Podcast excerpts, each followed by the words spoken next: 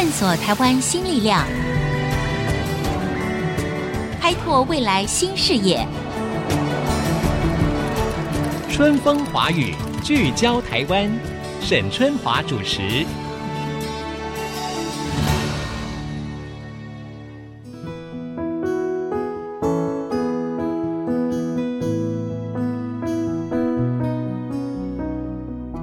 各位听众，大家好，欢迎收听《春风华语》，聚焦台湾，我是节目主持人沈春华。提醒大家哦，我们这个节目呢，每周一的上午七点半首播，周三的傍晚六点半重播。您不但可以在我们 IC 之音的网站 triple w 点 ic 九七五点 com 可以随时收听，同时呢，在 Pubu 电子书城也可以听得到哦。好，我们来谈一谈这个台湾的人口结构哈、我不用提醒大家，大家都很清楚，就是我们已经迈入了一个高龄的社会。好，那再加上少子化啦，所以事实上对我们的社会呢，已经造成非常大的冲击，尤其是在银发族的照护、就医的相关问题，急需我们共同来了解跟关心。呃，我相信我们的资深或者是很忠实的听众呢，应该有注意到，我们在前几次的节目当中有谈论过长照议题。哎，我们不是教大家有一个长照二点零的四包钱吗？所以很多听众啊，才赫然发现说，哦，原来我们的长照福利里面有这些资源可以运用，哈。不过当然啦，我们申请了长照二点零的这个服务之后呢，我们还是有很多问题是尚待解决的。所以今天我们要继续来关心啊一个相关的议题，也就是呃现在包括了政府、包括民间的医疗院所正在推行的在宅医疗，这个望文生义嘛，就是说这个医师啊到你家去了啊，不是你呢跑到医院去了。这听起来好像也蛮方便的，对不对？好，那它究竟是什么？那么它如何运用在医疗上面的服务呢？什么人才有资格去呃使用这样的一个服务？费用又是如何的计算呢？我们今天呢就请到了台湾在宅医疗学会的秘书长张凯平医师来跟我们聊聊这个话题。张医师你好。沈杰好，各位听众大家好。好，张医师在我们的这个现场哈，哎，张医师本人又帅又年轻哈，那而且他还有这样的热忱，我觉得很棒。所以希望今天透过张凯平医师呢，可以来了解一下什么叫在宅医疗。那我就先请问你这个问题，到底什么是在宅医疗？其实，在台湾哈，我们在提供的服务，可能大家比较熟悉的会有所谓的长照二点零。刚刚沈姐有提到有四包钱，嗯、另外我们的健保署其实有提供一个居家医疗的整合计划，就提供医师呢，如果有病人有需要，然后是失能的病人呢，就可以去家里面帮他们看病。可是在宅医疗呢，它比较是从一个理念出发的，就是我们知道有很多的长辈，他可能随着因为疾病的关系，慢慢的，诶，原本是可以出门，变成是不能走。在家甚至是卧床的状况，我们希望能够支援这些长辈，嗯，还有一些年轻的，甚至是小孩子的那失能者，能够在家的好好有尊严、有幸福感的生活。嗯，所以呢，它可能会是包含中央健保署提供的服务，还有所谓长照二点零之外更大的一个东西。哦，这样子听起来我觉得很棒啊。那换句话说，你们虽然是一个民间成立的机构，对不对？对。这个所谓的台湾在宅医疗学会嘛，哈，但事实上你们也会跟官方。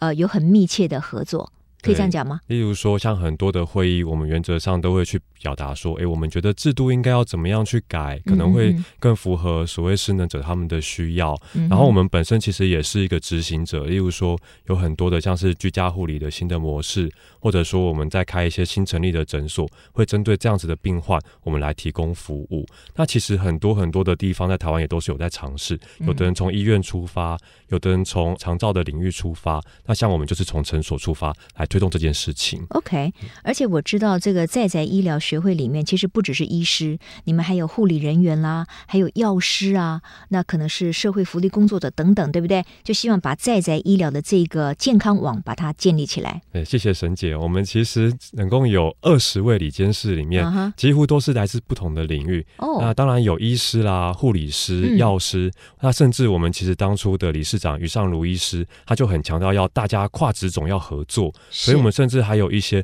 社会福利领域的居家服务的啦。啊，社服单位的代表，然后一些物理治疗师、职能治疗师等等，大家可以想得到的，只要是在医疗或社服领域的单位，基本上都有在学会里面有一个代表性。OK，好，我如果从一个病患的家属来看的话，哈，哎，我觉得有这样的服务很棒。什么样的人才可以申请这种所谓的在宅医疗服务呢？哎，在这边可以教大家一个很简单的判断方式哦，uh huh. 就是原则上只要说家里面的亲戚啊、朋友啦、长辈啊，如果说有没有办法自己独立出门去公园、去菜市场买菜的，嗯，原则上都符合我们的条件。这个很简单，嗯，那原我们当然会有一些量表啦，不过这部分请各位听众就可以记一下，哎，只要没有办法出门自己去菜市场买菜的，大概都符合我们的条件哦。哦，是哦，嗯，如果说没有办法自己独立去公园运动，不能够去菜市场买菜，可是如果在家人的协助下，他可以到公园去运动，那这样可以吗？原则上应该都算，都算，因为他那个会抓我们就是请外籍义工的一个巴士量表，我们会有算分数，原则上都可以这样子抓。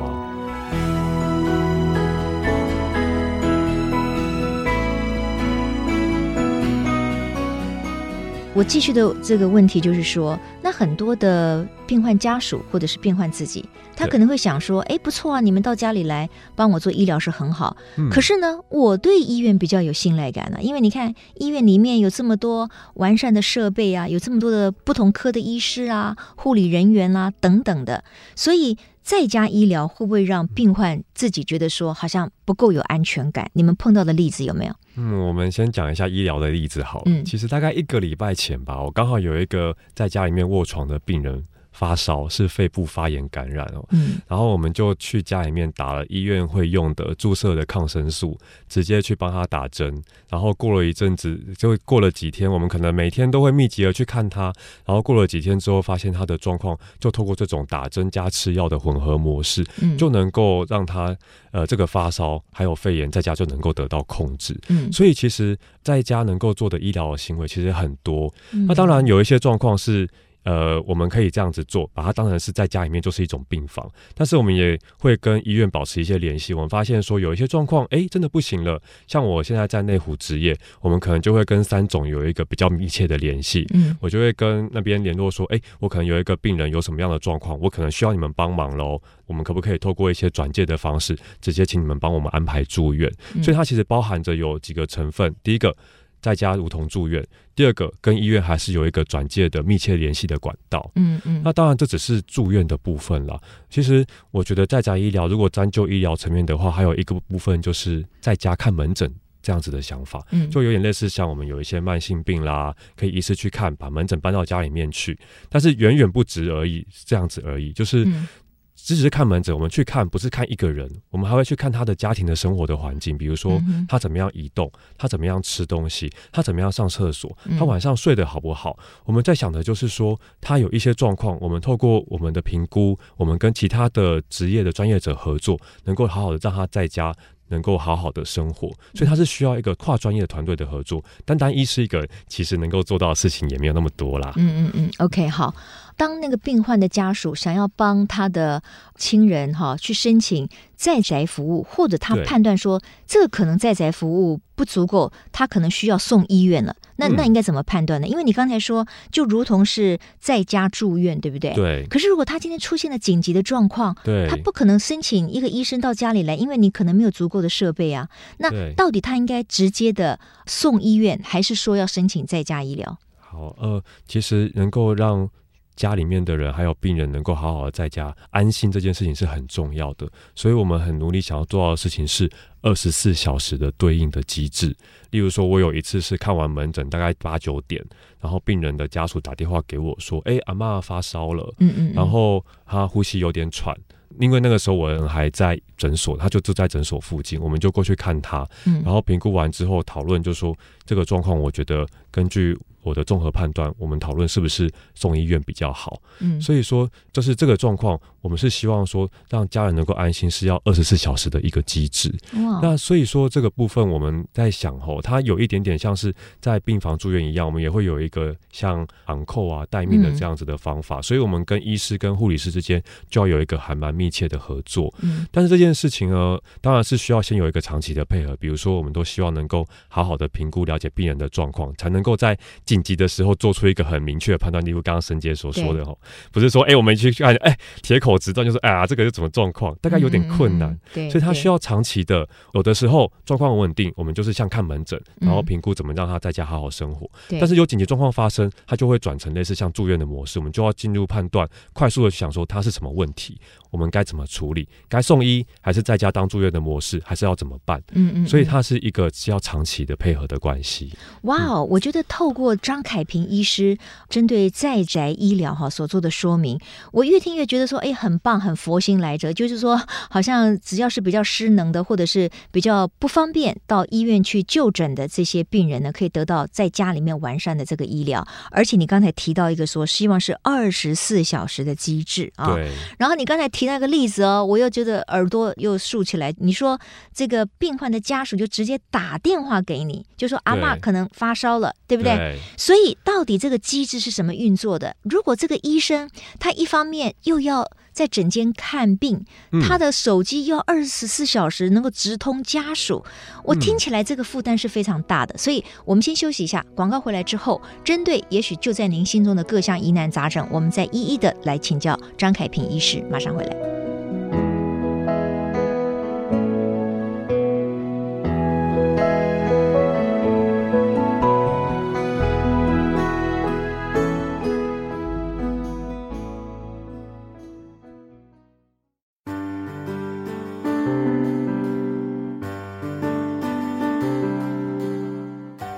Hello，各位听众，欢迎回到春风华语聚焦台湾。我们今天聊的呢，就是在宅医疗的问题。哈，我们刚才谈了这么多，哈，呃，我还是想请教张凯平医师一个问题。我现在最好奇的就是说，提供的服务，我觉得听起来很不错啊，因为完全是以病患的需求作为导向，然后呢，让医生可以直接到病患的家里面，让他不用舟车劳顿等等。可是这样的费用到底应该怎么样收呢？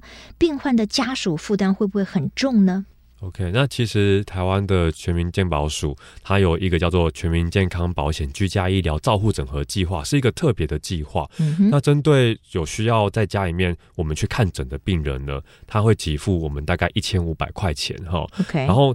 家人的负担呢，就只有百分之五的部分负担，大概算起来就七十八块而已。就是一千五百块的百分之五，大概是七十八块左右。对对对。Uh 然后可能呃每个单位不同，可能会又着收一些交通费。嗯、但是以我的服务啊，一次服务去看，大概都不会超过五百块钱。哎，这样听起来，我觉得病患是可以负担的啊，又省去他的舟车劳顿之苦。对，那对于病患的照顾者来讲，嗯、家属来讲，其实也是减轻了很多的照顾上的负担嘛。哈、嗯，所以现在是供不应求啊。哦，是供不应求。对。那到底全台湾有多少医师在做这样子的服务呢？这是个人意愿的问题吗？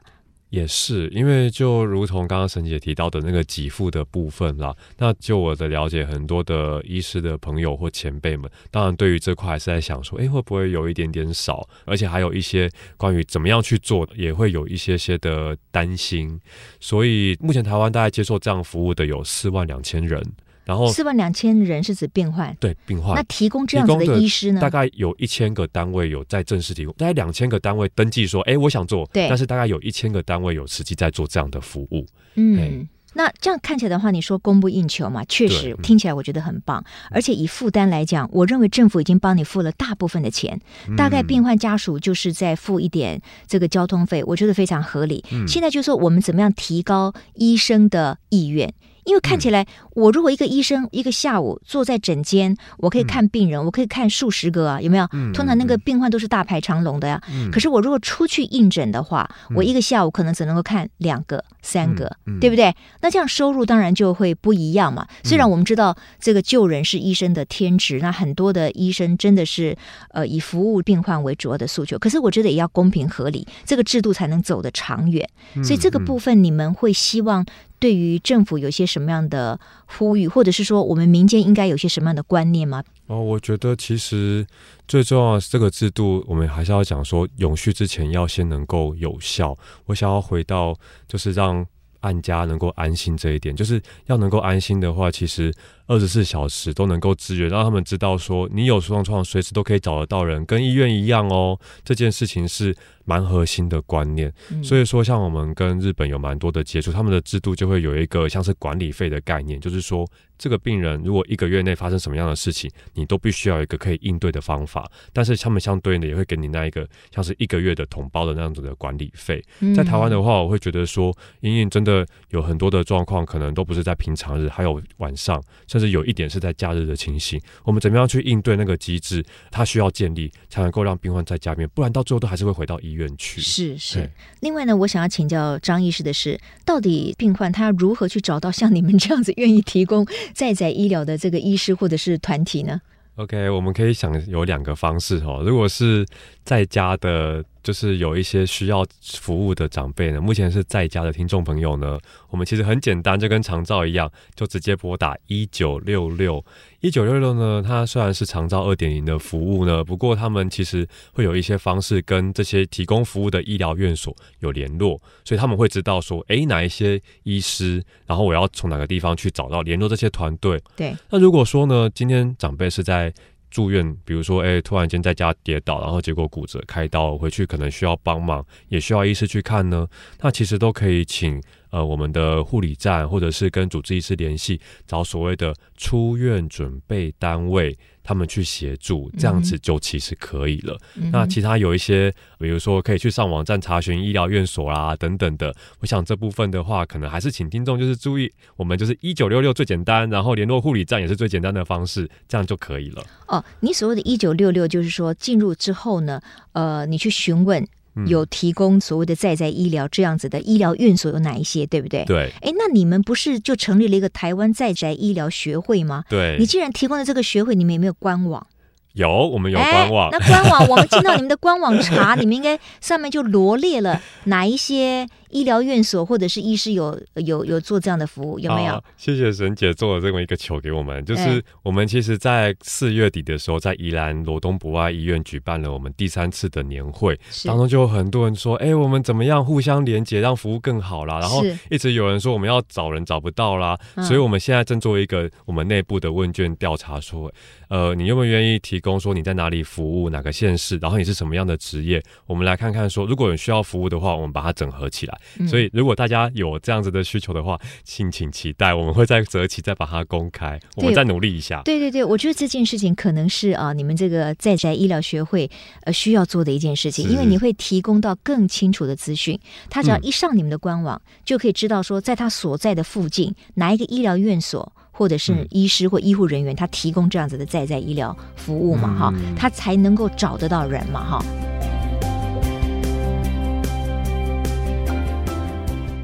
你刚才说你提供了你的电话给你的病患，那对于一个医生来讲，这样子的，呃，我们说工作的负担不就太重了吗？嗯，我想请各位听众，在我宣布答案之前，先想一想，我到底一天晚上会接到几通电话呢？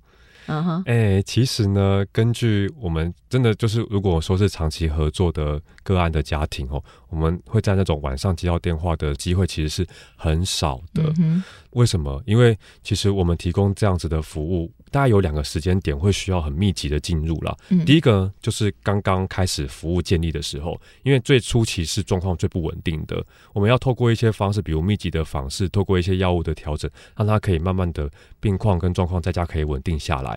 第二个就是刚出院的时候，那个都是属于。状况波动比较大，我们可能都会接到电话的，但是在平常其实很稳定。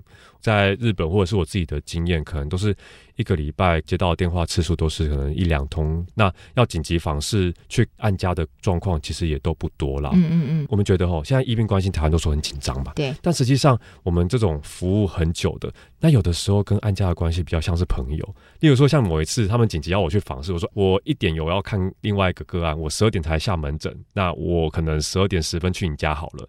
去看完之后，他就会说啊，那个张医师，你应该没有吃午餐吧？我帮你准备了那个寿司，你要不要待在计程车上吃？这样子，嗯嗯嗯，所以它比较像是一种互相的关心。嗯、我做一点事情，但是你也会顾虑到说，我因为这样子，所以我牺牲了我的一些修行的时间。你也会做一些回馈给我。当然，当然，而且我觉得这样子的医病关系，就是朝向一个非常正向的方向来发展，嗯、对不对？嗯、呃，我觉得对于病患的家属来说，这真的是很佛心的，而且一定会非常感谢愿意提供这样子服务的，嗯、呃，医生也好啊，或者是医疗院所也好，哈。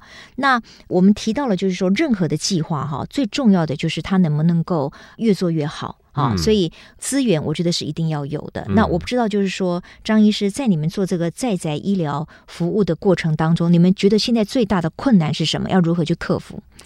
最大的困难，嗯，我觉得可能是希望有更多有。这样子理念的护理师跟医师投入，这个是很重要。嗯、因为根据我们的规划，吼，在二零二五二六的时候，台湾其实五个里面就会有一个是超过六十五岁的银发族。嗯，而且随着那个年纪的增长，八十五岁以上，大概有一半的长者可能会面临到失能、出不了家门的问题。嗯，其实在宅医疗的关键，吼。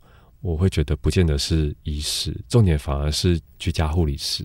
所以，我们怎么样的透过有更多这样子热忱的，然后觉得这件事情是可以做，有未来性的。居家护理师跟医师投入，那我会觉得是整个体系能够发展的关键。那、所以我也来号召一下，就是刚刚听我这样讲吼，我们在线上的呃医师跟护理师的听众朋友，你看这样子很美的医病关系，会不会觉得跟我们在医院跟门诊有的时候会有点不太一样？嗯、或许可以来尝试看看，你会屌嘞哦。哦，那太棒了！我觉得一定会激发出一些一样是热血的医生跟这个护理人员哈。当然我知道，其实所有的医疗人员都非常的辛苦啊。我觉得所有的病患啊，病患的家。属都是非常心存感激的。可是，如果说我们可以让整个的照护的网络这个体系更加的健全，帮助到了这个病患，真正的契合他们的需要，我觉得医病关系当然会更好。那作为医生，作为一个天使，作为一个本来就是想要帮助病患的这样的一个职责的人来讲，当然那个成就感一定是更大的。那最后呢，我想要询问一下张医师，对于政府扮演的角色，嗯、您的期待是什么？因为我觉得长照二点零本来就是政府在大力推动的。那事实上呢，这个计划里面也包括了你刚才提到的居家医疗照护整合计划嘛。但事实上呢，又有需要这么多的民间的呃热血的医师、护理人员哈，这个福利工作人员等等，来成就所谓的在在医疗。那我觉得政府如果能够提供更大的力道，哦，愿意释出更多的资源，那也鼓励这些相关的医疗人员投入这一块的话，我想整个的计划可能会做得更好。所以您对于政府有没有什么样的一个呼吁或者你的期待是什么？呃，我会觉得说，希望在政策制定之后。再有机会的话，诶，可以来跟我们去跑跑看家访，嗯，那 就会更了解说第一线的时候，我们照顾这些个案，他在不同的方方面面的领域遇到了什么样的状况。嗯，我觉得这个领域很新啦。那其实政府政策的制定者都还算是蛮支持我们的做法，只是说台湾毕竟真的是高龄化的速度太快了，有一些政策制定的脚步，我们当然希望能够再快一点点。我觉得最重要的一个关键吼，是医疗跟长照要不要连接。我刚刚有提到说，我们希望能够不同的专业工作者，他们要同心协力，才有办法好好让个案在家。但是如何让这两个连起来，吼，做更多的事情，可能会是目前在政策制定者上面可以再多加把劲努力的地方。因为毕竟要能够好好让他们在家幸福的生活，也不是一件简单的事情。嗯，那我们努力做，但是政府的资源跟制度的修订，如果可以跟上，那我们会再推行的更快。嗯，今天非常谢谢台湾在宅医疗学会的秘书。处长张凯平医师哈，透过了他今天的说明呢，我们更进一步的了解了，在一个迈向高龄化社会的台湾社会来说呢，我们确实很有必要去推动这个在宅医疗。但是现在看起来有很多的条件，呃，我们还要各方的补足。那不管是民间，不管是政府单位，或者是我们作为一般人哈，因为我们自己也会老，我们也会生病，或者是我们要照顾我们周边的亲人哈，我们在观念上，在使用者付费啦，或者是是给予一个更健康的医病关系上面，我们一定也能够尽一份心力的。那希望未来所有人的老后都可以更有尊严，然后更健康。我想这也是包括张医师在内的台湾在宅医疗学会他们要推动的一个理念之一。谢谢张医师，好，谢谢沈姐，谢谢各位听众，也谢谢各位听众今天的收听哦。我们下周同一时间，春风华语聚焦台湾，空中再会，拜拜，拜拜。